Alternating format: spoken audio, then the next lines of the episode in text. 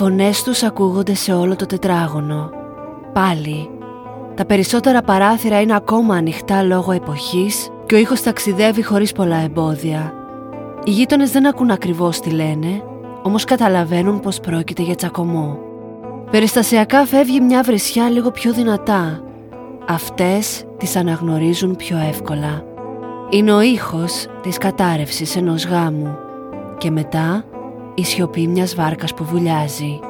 Της βάρκας που ονειρεύονται να αγοράσουν και να την ονομάσουν νημιπάγια από τα αρχικά όλων των ονομάτων τους, των παιδιών και των δικών τους. Η σιωπή μετά το τσακωμό είναι εκοφαντική γιατί σε αυτή κρύβεται η αλήθεια. Η αλήθεια του τι συνέβη στην Παναγιώτα Μαζαράκη. Αυτή είναι η ιστορία της. Γεια σας, είμαι η Αθηνά και σας καλωσορίζω σε άλλο ένα επεισόδιο αυτού του podcast το οποίο σας αφηγούμε αληθινά εγκλήματα από όλη την Ελλάδα. Κάθε εβδομάδα ανοίγουμε ένα καινούριο φάκελο δολοφονιών, απαγωγών, εξαφανίσεων, υποθέσεων που γνωρίζετε καλά και άλλων που ίσως ακούτε πρώτη φορά. Μην ξεχάσετε να υποστηρίξετε αυτό το ανεξάρτητο podcast κάνοντας follow ή subscribe σε όποια πλατφόρμα μας ακούτε, αγοράζοντας προϊόντα με το λογότυπο ή κάνοντας μια δωρεά μέσω της εφαρμογής Buy Me A Coffee. Μπορείτε να μας βρείτε και στο Facebook και στο Instagram μέχρι θανάτου podcast και να συνεχίσετε να επικοινωνείτε μαζί μου με μήνυμα εκεί ή στο email μέχρι τελειαθανάτου.podcast.gmail.com είναι 5η 18 Σεπτεμβρίου του 2008. Στο αστυνομικό τμήμα Φιλοθέης μπαίνει η κυρία Ειρήνη Μαζαράκη μαζί με το γαμπρό της Γιάννη. Ζητούν να μιλήσουν με έναν αξιωματικό για να δηλώσουν μία εξαφάνιση. Η κόρη της κυρίας Ειρήνης και σύζυγος του Γιάννη, Παναγιώτα, δεν έχει εμφανιστεί εδώ και δύο μέρες. Όπως τα καταθέσει ο Γιάννης, στις 16 Σεπτεμβρίου βρίσκονταν και οι δύο μέσα στο αμάξι τους, ένα Honda CRV και πάνω σε ένα καυγά τους η Παναγιώτα άνοιξε την πόρτα και κατέβηκε επί του κεντρικού δρόμου της Φιλοθέης, τη λεωφόρο Καποδιστρίου. Άρχισε να απομακρύνεται μόνη καθώς εκείνος συνέχισε με το αυτοκίνητο. Από τότε η Παναγιώτα αγνοείται. Δεν επέστρεψε ποτέ στο σπίτι τους και δεν έχει δώσει ζημία ζωής. Ο αξιωματικός σημειώνει όλες τις λεπτομέρειες και παραλαμβάνει από το Γιάννη δύο πρόσφατες φωτογραφίες της γυναίκας. Και αυτό ήταν. Η υπόθεση καταχωρείται στο βιβλίο συμβάντων και μιας και δεν θεώρησαν οι αστυνομικοί ότι απειλείται η ζωή της Παναγιώτας, οι έρευνες παραμένουν στο ρελαντί. Όλα έδειχναν ότι πρόκειται για μια υπερβολική αντίδραση σε ένα συζυγικό καυγά και πιθανά η Παναγιώτα να έχει βρει καταφύγιο σε κάποιο φιλικό ή οικογενειακό σπίτι. Για την οικογένειά της όμως δεν είναι τόσο απλά τα πράγματα. Η 36χρονη γυναίκα άφησε πίσω της δύο μικρά παιδιά που υπεραγαπά με ένα από αυτά να είναι ένα μωρό 15 μόλις μηνών. Η μητέρα της, τα αδέρφια της αλλά και ο Γιάννης ακόμα ξέρουν ότι η Παναγιώτα δεν θα τα εγκατέλειπε ποτέ ούτε για λίγο και έτσι η ανησυχία τους έχει χτυπήσει κόκκινο. Ο Γιάννης φαίνεται να είναι σε μια φοβερή ένταση Καλεί στα τηλέφωνα όλων των φίλων και των συγγενών και την αναζητά. Η θλίψη και ο φόβος μήπως κάτι της έχει συμβεί τον έχουν καταβάλει. Παρακαλά να βρεθεί και να γυρίσει ενώ φροντίζει τα δυο τους παιδιά με φοβερή αφοσίωση. Κάθε πρωί περνά από το αστυνομικό τμήμα Φιλοθέης και ρωτά αν υπάρχουν νεότερα στις έρευνες. Για να ενισχύσει τις προσπάθειες μάλιστα, προσλαμβάνει τον Γιώργο Τσούκαλη, τον πολύ γνωστό ιδιωτικό ερευνητή, ο κύριος Τσούκαλη ζητά να μάθει την ιστορία τους.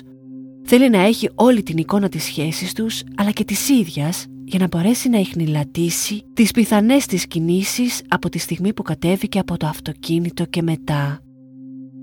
Ο Γιάννης Κατσιλάμπρος και η Παναγιώτα Μαζαράκη είναι συνομήλικοι και οι δύο παιδιά εύπορων οικογενειών των βορείων προαστίων. Εκείνος είναι ο γιος του καθηγητή παθολογίας του Πανεπιστημίου Αθηνών Νικόλαου Κατζηλάμπρου που έχει δίκευση στον σακχαρόδι διαβήτη και πολλά βιβλία στο ενεργητικό του. Ο Γιάννης δεν ακολούθησε το δρόμο του πατέρα του. Τον τράβηξε ο δρόμος της μουσικής. Αυτό, σε συνδυασμό με την αγάπη του για τα παιδιά, τον έκαναν ένα χαρισματικό δάσκαλο μουσικής με θέση στο πρώτο δημοτικό εκάλι στο Αρσάκιο εσείς οι ίδιοι μοιραστήκατε μαζί μου τις εμπειρίες σας πλάι σε αυτό το δάσκαλο. πόσο προσιτός ήταν, πώς κατάφερνε να συμπεριλαμβάνει και να αναδεικνύει τα παιδιά που το είχαν ανάγκη, πώς άλλαζε το κλίμα μέσα στη σχολική αίθουσα και να κάνει τη μουσική μία γιορτή. Η μουσική είναι αυτή που έφερε κοντά τους δύο νέους σε ηλικία μόλις 18 ετών το 1990 που γνωρίστηκαν μέσω κοινής παρέας σε μια καφετέρια. Η Παναγιώτα, ένα από τα τρία παιδιά της οικογένειας Μαζαράκη από το Χολαργό, είναι ένα εξαιρετικό ταλέντο. Ολοκληρώνει τις σπουδές της στην Ελλάδα στο Αττικό Οδείο και ταξιδεύει στις Ηνωμένε Πολιτείες όπου παίρνει μάστερ πιάνου στο Crane School of Music στη Νέα Υόρκη, στο οποίο μάλιστα εργάζεται και ως βοηθός καθηγητή. Αμέσως μετά μπαίνει με υποτροφία στο διδακτορικό πρόγραμμα του Πανεπιστημίου της Ιντιάνα, ενώ το 2001 παίρνει το δίπλωμά της από την Ακαδημία Μοτσαρτέου του Σάλτσπουργκ. Την Παναγιώτα την περιμένει μια λαμπρή καριέρα. Η αξιόλογη σολίστ δίνει ρεσιτάλ σε Ελλάδα και εξωτερικό και συμμετέχει σε εγχώριες και διεθνείς παραστάσεις με μεγάλη επιτυχία. Έξι χρόνια μετά τη γνωριμία τους, το 1996, το ζευγάρι αποφασίζει να παντρευτεί οι νέες συνθήκες θέτουν τις ζωές τους σε μια καινούρια βάση. Η Παναγιώτα μαζεύει τα φτερά της και αποφασίζει να μείνει κοντά στο Γιάννη αντί μιας καριέρας στο εξωτερικό. Στην αρχή κατοικούν όλοι μαζί με τους γονείς και τα αδέρφια της στο χολαργό. Εκείνη παραδίδει πια μαθήματα πιάνου σε ένα οδείο. Παίρνουν δάνειο και αγοράζουν μια μεζονέτα στη Φιλοθέη επί της οδού Εθνικής Τραπέζης απέναντι ακριβώς από το άλσος πουλάκι Παιδί χωρισμένων γονιών, ο Γιάννης αποζητά την οικογένεια και ανυπομονεί να τη μεγαλώσει. Το 2003 γεννιέται το πρώτο τους παιδί ο Νικόλας, ενώ το 2007 γεννιέται η κόρη του Σιμυρίνη. Ο Γιάννης και η Παναγιώτα φαίνεται να τα έχουν όλα. Καλές σταθερές δουλειές, περιουσία και δύο υγιή παιδιά. Σχεδόν κάθε απόγευμα βγαίνουν όλοι μαζί βόλτα στο πάρκο Πικιόνι απέναντι από το σπίτι τους και όσοι τους βλέπουν έχουν να λένε για την όμορφη οικογένειά τους. Όμως η ευτυχία δεν μπαίνει στο ζύγι. Ο έρωτας με τα χρόνια ξεθύμανε και τη θέση του πήρε η ρουτίνα και οι συγκρούσεις. Από το 2006 ξεκινούν τα μεγάλα προβλήματα. Το ζευγάρι τσακώνεται διαρκώς. Οι φωνές τους ακούγονται σε όλη τη γειτονιά. Πέντε μέρες ησυχίας ακολουθούνται από 15 μέρες τρικυμίας. Βασικός λόγος τσακωμού, φαινομενικά τουλάχιστον, το σπίτι τους, του οποίου επικαρπία είχε η μητέρα του Γιάννη, ενώ εκείνος είχε την υψηλή κυριότητα. Η Παναγιώτα ήθελε να γραφτεί το μισό στο όνομά της. Η λέξη διαζύγιο ακούγεται για πρώτη φορά από το Γιάννη, ο οποίος θα τηλεφωνήσει στον πατέρα του και θα ζητήσει να του βρει ένα καλό δικηγόρο. Όταν ο θυμός υποχωρεί όμως, ο Γιάννης μετανιώνει έχει αιμονική προσήλωση στα παιδιά και την Παναγιώτα και δεν θα τα χάσει όλα τόσο εύκολα. Ο πατέρας του αναγνωρίζει στη συμπεριφορά του γιού του αυξημένο στρες και του συνιστά να ακολουθήσει φαρμακευτική αγωγή, πιθανά με ηρεμιστικά. Μέχρι το 2008 η ένταση κόβεται πια με το μαχαίρι. Ειδικά μετά τον Αύγουστο που ήταν η βάφτιση της κόρης τους, η κατάσταση εκτροχιάζεται. Η μαμά της Παναγιώτας αναγκάζεται συχνά να απομακρύνει τα παιδιά από το σπίτι για να μην είναι μπροστά στους καυγάδες και τις βρισιές. Και κάπως έτσι φτάσαμε στην ημέρα της εξαφάνισης. Η Παναγιώτα, σύμφωνα με το Γιάννη, άνοιξε την πόρτα του αυτοκινήτου πάνω στη λεωφόρο και χάθηκε, αφήνοντας πίσω τους τρεις τους μόνους. Οι μέρες περνούν και αυτό που στην αρχή έμοιαζε με θυμωμένη φυγή, τώρα έχει πάρει διαστάσεις Όλοι οι φιλοθέοι σχολιάζει την εξαφάνιση της γυναίκας και στο αρσάκι ο γονείς και παιδιά μιλούν για τη σύζυγο του δασκάλου μουσικής. Τίποτα δεν είναι όμως όπως φαίνεται. Το τηλέφωνο στο αστυνομικό τμήμα φιλοθέης χτυπά. «Ψάξτε τον σύζυγο», λέει ένας ανήσυχος γείτονας στη γραμμή. Μάρτυρας των ανεξέλεγκτων καυγάδων τους. Κάτι δεν πάει καλά. Ο Γιάννης καλείται στο τμήμα για κατάθεση. Τον ρωτούν αν έχει σχέση με την εξαφάνιση, αν χτύπησε ποτέ τη γυναίκα του, με εκείνον να απαντά σχεδόν προσβεβλημένος. Δεν θα τολμούσα ποτέ να της κάνω κακό. Τη λατρεύω. Τα λόγια του όμως είναι ασήκωτα ακόμα και για τον ίδιο. Μπορεί να τα λέει, αλλά δεν τα πιστεύει. Οι ενοχές τον τρώνε ζωντανό. Τετάρτη 24 Σεπτεμβρίου 2008 Έξι ημέρες μετά τη δήλωση εξαφάνισης ο Γιάννης Κατσιλάμπρος παρουσιάζεται με τον δικηγόρο του στο αστυνομικό τμήμα.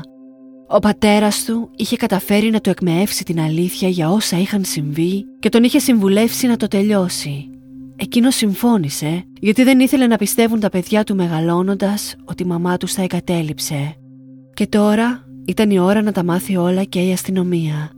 Μέσα σε δύο ώρες καταθέσεων θα αποκαλυφθεί όλη η φρίκη των πράξεών του. Θα ξεκινήσει λέγοντας «Με την Παναγιώτα τα προβλήματά μας ξεκίνησαν τα τελευταία δυόμιση χρόνια. Στην αρχή για ένα γραφείο που είχα στον πύργο των Αθηνών και ήθελα να το γράψω στο όνομά της, και τώρα τελευταία είχε ζητήσει από τη μητέρα μου να απαρατηθεί από την κατά 50% επικαρπία που διατηρούσε για το σπίτι μας στη Φιλοθέη. Στους καυγάδες μας μερικές φορές πετούσε κάτω τα στέφανα, με χτυπούσε μπροστά στα παιδιά, πετούσε τη βέρα της και μια φορά είχε σκίσει τη φωτογραφία του γιού μας. Προτιμούσε να κάνει έναν καυγά και να ξεσπάσει πάνω μου, σαν να ήμουν σάκος του box παρά να λύσει το πρόβλημα. Το ότι εγώ ήμουν δύο μέτρα και εκείνη ένα εξήντα δεν σημαίνει ότι δεν με χτυπούσε. Και ο μεγαλύτερος πόνος ήταν ο ψυχικός. Χίλιες φορές να με χτυπούσε ένας μπράβος παρά η ένα εξήντα γυναίκα μου που αγαπούσα. Σύμφωνα με την ομολογία του, όλα ξεκίνησαν την 16η Σεπτεμβρίου, δύο μέρες πριν τη δήλωση εξαφάνισης, μεταξύ 3 και 4 το μεσημέρι. Τα παιδιά τους ήταν με τη γιαγιά και εκείνη μόνη στο σπίτι. Τότε ξέσπασε ο πιο βίαιος καυγάς που είχαν ως τότε. Αυτή με χτυπούσε, ενώ εγώ καθόμουν σκυμμένος σε ένα παιδικό καρεκλάκι στην κουζίνα.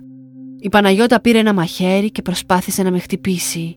Της έπιασα το χέρι, το χτύπησα στο πάγκο και το μαχαίρι έπεσε κάτω. Μετά ανέβηκα στο υπνοδωμάτιο και έκλεγα.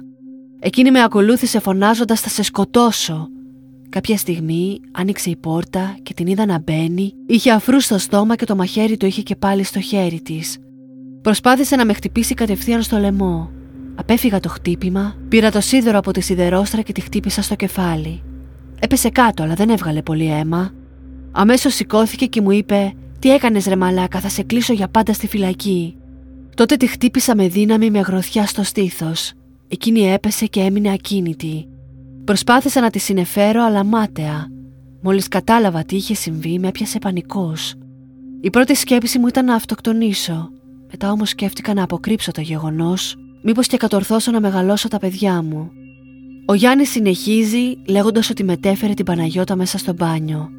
Εκεί την τοποθέτησε στην πανιέρα και της αφαίρεσε τα ματωμένα της ρούχα. Της έπλυνε το πρόσωπο προσπαθώντας να τη συνεφέρει, αλλά εκείνη δεν ανταποκρίθηκε. Εκτιμώντας ότι είναι πια νεκρή, την έβαλε πάνω σε ένα σεντόνι το οποίο και τύλιξε γύρω της. Μετά πήρε δύο μεγάλες μαύρες σακούλες σκουπιδιών, πέρασε τη μία από το κεφάλι της και την άλλη από τα πόδια της και τις έκλεισε γύρω της. Τα ματωμένα της ρούχα θα τα βάλει και αυτά μέσα σε σακούλα. Το σώμα της Παναγιώτας, σαν ένα κουραστικό απόβαρο, θα ξεκινήσει μια εξευτελιστική διαδρομή. Πρώτη στάση, το πρόσφατα ανοιγμένο φρεάτιο που σύντομα θα εγκαθιστούσαν ασανσέρ. Ο Γιάννης αποπειράθηκε να την πετάξει εκεί. Μετά από λίγη σκέψη το μετάνιωσε και προσπάθησε να τη θάψει κάτω από το σπιτάκι του σκύλου του στον κήπο. Το μετάνιωσε όμως και αυτό. Φορτώνει τώρα την Παναγιώτα στο πορτπακάς του Χόντα και αρχίζει να οδηγεί φτιάχνοντας τη διαδρομή με το μυαλό του ένα σχέδιο. Περνάει από την πλατεία Κέννεντι στο Χαλάνδρι και σε τυχαίο κάδο πετάει τη σακούλα με τα ματωμένα ρούχα και συνεχίζει να οδηγεί. Παίρνει κατεύθυνση προς Ανατολική Αττική που ξέρει ότι οι περιοχές δεν είναι τόσο πυκνοκατοικημένες και φτάνει μέχρι την Παιανία. Σε μια ερημική τοποθεσία διαλέγει ένα κάδο σκουπιδιών και σταματά. Περιμένει για λίγο, ίσως για να δει αν υπάρχει κίνηση, ίσως για να μαζέψει κουράγιο και μετά κατεβαίνει. Βγάζει το τυλιγμένο σώμα από το πόρτ πακάζ και το κουβαλά μέχρι το άνοιγμα όπου και το πετά μέσα. Στο δρόμο της επιστροφής περνάει από το χολαργό και σταματάει στο σπίτι των πεθερικών του. Είναι η Παναγιώτα εδώ, θα πει σε ένα ρεσιτάλ υποκρισίας. Θα τους πει ότι τσακώθηκαν μέσα στο αυτοκίνητο και εκείνη κατέβηκε. Θεωρεί ότι κατέφυγε στο σπίτι των γονιών της και την αναζητά εκεί. Αλλά προφανώς εκείνη δεν είναι εκεί. Αφού κάτσει λίγη ώρα, προσποιούμενος τον θυγμένο και τον ανήσυχο θα φύγει. Κάτω από τη μάσκα που φορά, το μυαλό του έχει πάρει φωτιά. Έχει μετανιώσει ξανά για το που άφησε το σώμα Ξαναφεύγει για πεανία, πλησιάζει τον ίδιο κάδο που το πέταξε και το ανασύρει ανάμεσα από τα σκουπίδια. Το ξαναβάζει στο πορτ μπαγκάζ και επιστρέφει στο σπίτι. Στην πόρτα συναντά τη γιαγιά με τα παιδιά του. Μιλάνε και αγκαλιάζονται όσο η μαμά τους είναι τυλιγμένη σε σακούλες λίγα μέτρα μακριά μέσα στο αυτοκίνητο. Το ίδιο βράδυ θα παιχτεί η τελευταία πράξη του δράματος. Ο Γιάννης θα βάλει νωρίς τα παιδιά του για ύπνο. Αφού νυχτώσει για τα καλά και σιγουρευτεί ότι τα παιδιά κοιμούνται βαθιά, θα πάρει μια αξίνα, ένα φτιάρι, ένα παιδικό φακό και το σώμα της γυναίκας του. Θα περάσει απέναντι από το σπίτι του, στο άλσο πουλάκι και θα περπατήσει μέσα στο αχανές και πανέμορφο πάρκο Πικιόνι, μια έκταση με δέντρα, θάμνους, γρασίδι, ριάκια και γέφυρες που καλύπτει πολλά οικοδομικά τετράγωνα στη Φιλοθέη. Μέσα στο σκοτάδι, ανάμεσα σε κάτι θάμνους, θα διαλέξει το τέλειο σημείο για το χωμάτινο κρεβάτι της γυναίκας του. Με μόνο φως στην αδύναμη δέσμη από τον παιδικό φακό, θα ανοίξει με την αξίνα και το φτιάρι ένα ρηχό τάφο και θα βάλει την Παναγιώτα μέσα. Θα την καλύψει με χώμα και από πάνω θα βάλει μεγάλες πέτρες. Φοβάται. Φοβάται ότι τα αμέτρητα σκυλιά που κάνουν βόλτα κάθε μέρα στο πάρκο θα ξεθάψουν κουνώντας τις ουρές τους τη δολοφονημένη Παναγιώτα. Έτσι, λίγο πριν το ξημέρωμα, σε ένα καρότσι οικοδομής θα φτιάξει τσιμέντο και με αυτό θα σφραγίσει τον τάφο. Αφού τελειώσει το μακάβριο έργο του, θα γυρίσει σε ό,τι έχει απομείνει από την οικογένειά του. Ο Γιάννης Κατσιλάμπρος οδηγεί μια ομάδα αστυνομικών στο σημείο που βρίσκεται θαμένη η Παναγιώτα. Ανατριχιαστική λεπτομέρεια, τα απογεύματα εξακολουθούσε να φέρνει τα παιδιά τους στο πάρκο να παίζουν μέτρα μακριά από το σώμα της νεκρής τους μητέρας. Για τέταρτη φορά μέσα σε λίγες μέρες το σώμα της είναι και πάλι άθαυτο. Αυτή τη φορά θα καταλήξει στο τραπέζι του προϊστάμενου της Ιατροδικαστικής Υπηρεσίας Αθηνών, κύριου Φίλιππο Κουτσάφτη. Ο ιατροδικαστής με τα ευρήματά του θα αμφισβητήσει τα γεγονότα όπως τα περιέγραψε ο Γιάννης. Η Παναγιώτα δεν πέθανε από το χτύπημα με το ηλεκτρικό σίδηρο στο κεφάλι, ούτε από τη γροθιά στο στήθος. Ήταν ακόμα τότε ζωντανή. Η Παναγιώτα πέθανε από πνιγμό, που σημαίνει ότι ο Γιάννης την έσυρε μέχρι την πανιέρα και τη γέμισε όχι για να τη συνεφέρει ή να την πλύνει στοργικά, αλλά για να τη βυθίσει μέσα και να την αποτελειώσει. Στις 27 του μήνα, ο Γιάννης Κατσιλάμπρος οδηγείται στον 20ο τακτικό ανακριτή όπου και απολογείται. Θα υποστηρίξει ότι τα τελευταία χρόνια αντιμετώπιζε ψυχολογικά προβλήματα και έπαιρνε αγωγή την οποία πρόσφατα διέκοψε. Δεν ήταν σε θέση όμως να το αποδείξει με επίσημη διάγνωση από γιατρό. Ο εισαγγελέας Πρωτοδικών Αθήνας το ασκεί δίωξη για ανθρωποκτονία από πρόθεση, σε ήρεμη ψυχική κατάσταση και προφυλακίζεται. Το σοκαριστικό έγκλημα ξεσηκώνει τους Αθηναίους. Οι μαθητές του ρωτούν να μάθουν αν ο δολοφόνος που δείχνουν στην τηλεόραση είναι πράγματι ο δάσκαλό τους, αυτός ο πράος μουσικός που μιλούσε τόσο συχνά για την αγαπημένη του γυναίκα. Κι όμως. Στις 15 Ιανουαρίου του 2010 ξεκινάει η δίκη στο μεικτό ορκωτό δικαστήριο Αθηνών, η οποία θα κρατήσει δύο μήνες. Από τη θέση του μάρτυρα θα περάσουν τόσο οι γονείς του θύματος όσο και του δράστη. Εκ των υστέρων μάθαμε ότι τη χτύπαγε, είπε ο πατέρας της Παναγιώτας. Είχε πολλά αποθυμένα από το δικό του οικογενειακό περιβάλλον. Δασκαλάκος ήταν και η κόρη μου τον ανέδειξε σε μουσικό. Μπορεί και να τη ζήλευε, επειδή επαγγελματικά ήταν ανώτερη. Στο σπίτι μας έλεγε ότι αισθάνεται την οικογενειακή θαλπορή την οποία είχε στερηθεί χρόνια. Η Παναγιώτα είχε διπλώματα και πτυχία και έκανε ιδιαίτερα μαθήματα, μάλιστα ήθελε να προσληφθεί και στο μέγαρο μουσικής, αλλά ο κατηγορούμενος δεν την άφησε. Δυόμιση χρόνια πριν τη δολοφονία, άρχισε να είναι στεναχωρημένη και να αδυνατίζει. Δεν πήγαιναν καλά τα πράγματα. Η μητέρα της είπε πως η συμπεριφορά του Γιάννη είχε αλλάξει τρία χρόνια πριν από το συμβάν και είχε μάλιστα απομακρυνθεί ακόμα και από τους φίλους του, μεταξύ των οποίων και του κουμπάρου του, τον οποίο υποψιάζονταν πως κάτι είχε με τη γυναίκα του. Στην αρχή ήταν σπάταλος και μετά φιλάργυρος. Η κόρη μου τον τελευταίο καιρό δεν τον αγαπούσε, αλλά τον λυπόταν και προσπαθούσε να σώσει το γάμο της για τα παιδιά της. Ο πατέρας του Νικόλαος Κατσιλάμπρος θα μιλήσει για έναν ανώριμο άνθρωπο ο οποίος είχε αρρωστημένη προσήλωση στην οικογένειά του, ενώ δεν κατάφερε ποτέ να απογειώσει την καριέρα του γιατί του έλειπε πάντα η απαιτούμενη φιλοδοξία. Ω μάρτυρας υπεράσπισης κατέθεσε και ο Διονύσης Σαββόπουλο, ο οποίος είχε προσλάβει το Γιάννη για ένα διάστημα ως βοηθό ενορχιστρωτή. Μίλησε για έναν συγκροτημένο και ταλαντούχο νέο, ο οποίος σε μεταξύ του συνομιλία του εκμυστηρεύτηκε τα προβλήματα που είχαν με την Παναγιώτα και ότι η ευθύνη ήταν κατά κύριο λόγο δικιά του. Παρ' όλα αυτά, όταν ήρθε η σειρά του Γιάννη να μιλήσει στο δικαστήριο, δεν ξέχασε να κατηγορήσει ευθέως τη γυναίκα του για ό,τι συνέβη. Είπε ότι στον τσακωμό εκείνης της ημέρας η Παναγιώτα με υπονοούμενα αμφισβήτησε την πατρότητα της κόρης τους, κάτι που τον έκανε να χάσει εντελώς τον έλεγχο. Σε καμία περίπτωση, θα πει, δεν ήταν ένα προμελετημένο έγκλημα και αυτό φάνηκε και στον τρόπο που προσπάθησε να αποκρύψει το σώμα της μετά. Ό,τι έκανε, το έκανε γιατί δεν ήθελε να αφήσει τα παιδιά του και χωρίς πατέρα. Μετά την απολογία του, ο εισαγγελέα στην αγόρευσή του θα πει «Ο κατηγορούμενος ενήργησε με προμελετημένο δόλο τόσο κατά τη λήψη της απόφασης να σκοτώσει τη σύζυγό του, όσο και κατά την εκτέλεση της πράξης. Είχε αποφασίσει να τη σκοτώσει εκ των προτέρων. Δεν υπήρξε καυγάς, έφαγε μαζί της, την άφησε να ξαπλώσει και όταν εκείνη κοιμήθηκε, τη χτύπησε με το σίδερο στο πρόσωπο. Βλέποντας ότι ήταν ακόμα ζωντανή, την έσυρε στο μπάνιο και την έπνιξε. Το τέλος της δίκης θα φέρει και την ποινή των ισοβίων.